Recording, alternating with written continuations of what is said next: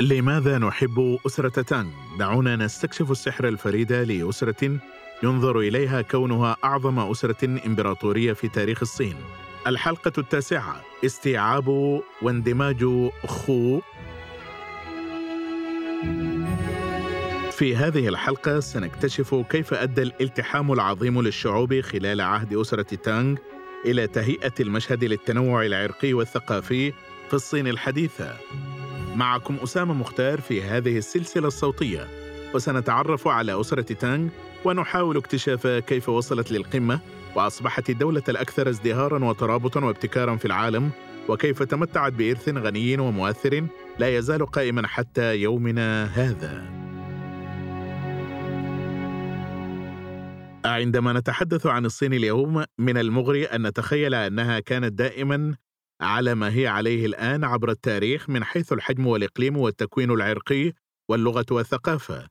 يزيد اليوم عدد سكانها عن مليار و400 مليون نسمة، ما يقرب من 20% من سكان العالم، ولا تزال تتزايد أعدادهم، حيث تعد البلد الأكثر اكتظاظا بالسكان في العالم. يعيش 60% منهم في المدن، وتغطي مساحة 9.6 مليون كيلومتر مربع.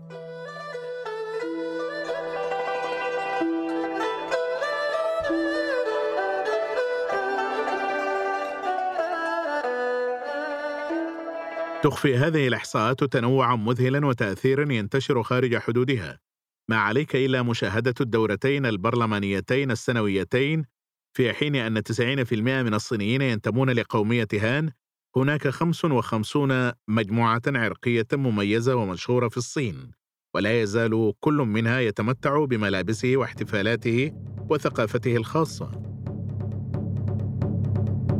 وهكذا كان ذلك في عهد أسرة تانغ. نحن نعرف الكثير عن تكوين السكان في تانغ لأنهم أنشأوا تعدادا دقيقة كما هو الحال دائما في هذه الحالات للتأكد من أن الجميع قد دفع الضرائب الصحيحة وأيضا للتجنيد العسكري حيث فرضوا في وقت مبكر ضريبة على الحبوب والقماش عند مستوى منخفض نسبية لتشجيع الناس على دفع أي شيء. وكان هذا عكس الأجيال السابقة حيث تم فرض ضرائب تفوق قدراتهم على الدفع. لذا نعلم من الإحصاء الذي أجري في عام 609 الميلادي قبل سنوات قليلة من تأسيس أسرة تانغ كان هناك تسعة ملايين أسرة مذهلة تمثل خمسين مليون شخص. كان هذا الرقم ثابتا إلى حد ما ولم يبدأ في الارتفاع السريع حتى عهد أسرة السونغ التالية. عندما عززت الابتكارات الزراعية ودفعت النمو الاقتصادي في ذروتها كانت عاصمة تانغ أكبر مدينة في العالم. حيث يبلغ عدد سكانها حوالي مليوني نسمة. كما عرفنا في حلقة سابقة كانت مدينة عالمية حيث امتلأت الشوارع بوجوه من بلاد فارس وآسيا الوسطى واليابان وكوريا وفيتنام والهند.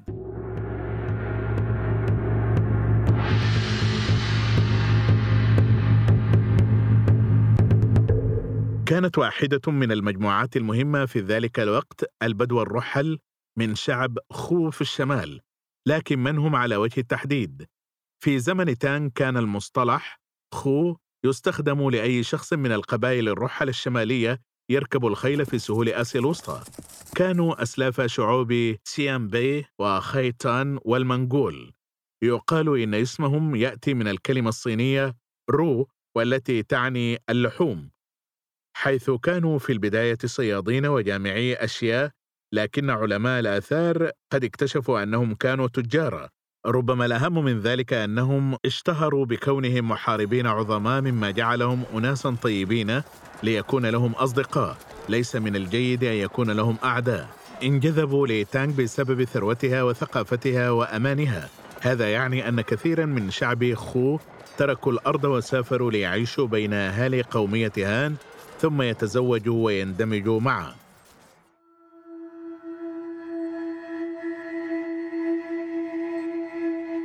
هناك العديد من القرائن التي تشير إلى هذا الاتجاه. كان العديد من أعضاء أسرة تانغ الحاكمة خليطا من الأعراق اقترح بعض الدارسين أن عشر رؤساء وزراء تانغ يمكن تتبع أصولهم العرقية وأنهم انتموا إلى قومية خو.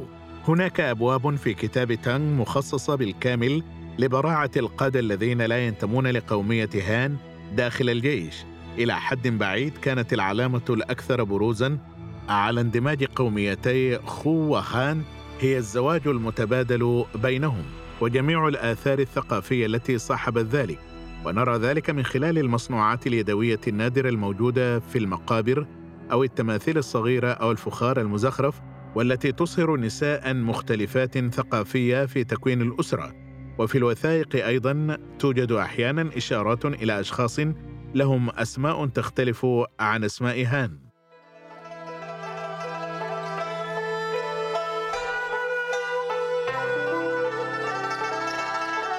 لقد لاحظنا من قبل أن التاريخ المكتوب غالبا ما يتعلق بالملوك والسياسيين والجنود ونادرا ما يتعلق بالنساء في المجتمع. وبالتالي فإن القصص حول كيفية وصول بعض هؤلاء النساء من عائلة خو إلى تانغ ووقوعهم في الحب وتزوجهن هي قصص غير مروية إلى حد كبير. لكن يمكننا أن نخمن أنه قد جاء البعض إلى تانغ كتكريم مقدم من دول آسيا الوسطى.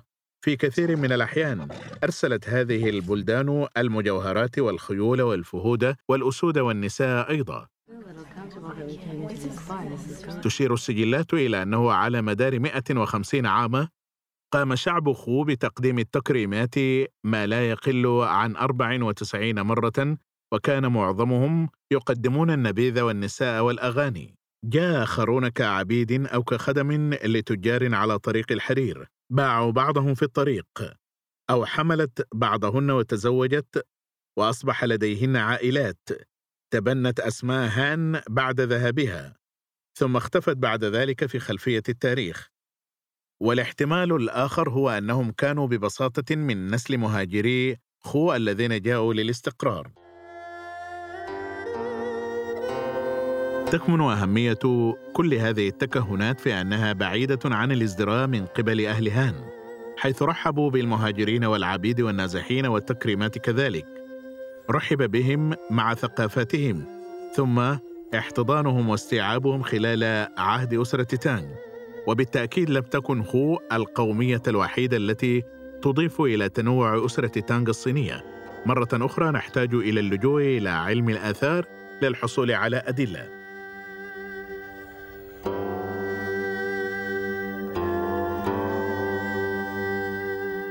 تم اكتشاف شاهد على قبر القائد لي يوان ليانغ بأسرة تانغ من مقاطعة شانشي.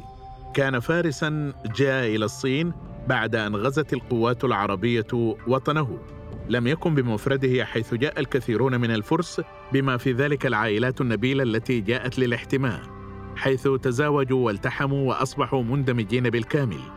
في عام 1955 اكتشفت مقبرة زرادتسية في شيئان الحديثة. وجدوا نقوشا على المرثية بالخط الفارسي واللغة الصينية أيضا مما يدل على مستوى عال من الالتحام.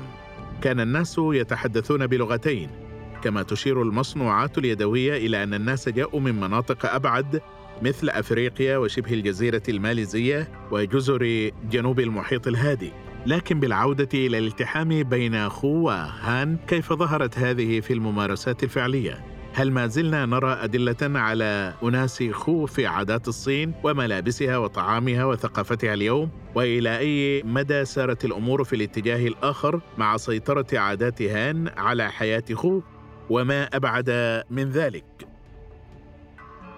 أحب شعب أسرة تان قضاء وقت ممتع من الأزياء الغربية والأطعمة والغناء والألعاب البهلوانية الراقصة والمعتقدات المختلفة أيضا. كل ذلك احتضنته غالبية الهان. لقد رفعت خو المعايير حرفيا فيما يتعلق بالأثاث والإسكان. عرفت ضيوفها الجدد على الكراسي العالية والخيام كما جاءوا بالخيول الأصيلة والماشية والبخور وفرس النهر والتوابل والزجاج والنعام. أخذ التصميم المعماري خطوات كبيرة إلى الأمام بشكل عام. قلد الإمبراطور سيوان تسونغ لأسرة تانغ تصميم القصر في بيزنطة حيث قدم شكلا بدائيا لتكييف الهواء. جعل العجلة المائية ترش المياه عبر جدران القصر للحفاظ على المكان باردة تم كسوة الجدران بخشب العود وخشب الصندل والمسك والبخور والطين كما أضافت الأعشاب والتوابل رائحة إلى البيت عند الدخول إليه. هناك العديد من الأمثلة الأخرى على الترحيب بتكنولوجيا البناء والتي تظهر بشكل حاسم أن الالتحام كان أكثر بكثير من مجرد جمع الشعوب معه وأن شعب تان كان سعيدا بالتعلم من البلدان والشعوب التي اتصلوا بها وقاموا بتنفيذ الابتكارات التي قابلوها طوال طريقهم. تأثرت الملابس أيضا بشكل كبير بعادات المناطق الغربية، حتى أن هناك قصة تشير إلى أن مجرما في تشانغ آن كان يرتدي سترة بقلنسوة ليهرب ويصعب التعرف عليه لاحقا. كانت هذه القبعات المغطاة تقليدا لتصميمات الحرير الفارسي غالبا ما كانت ملابسه عملية وتعود إلى الأوقات التي ركبوا فيها الجياده عبر السهول تقبلها شعب تانغ بسهولة واعتمد الكثير منهم على الخيول للسفر وبشكل غير عادي في تاريخ الصين كانت النساء يركبن الخيول مثل الرجال وهو تأثير آخر لخو.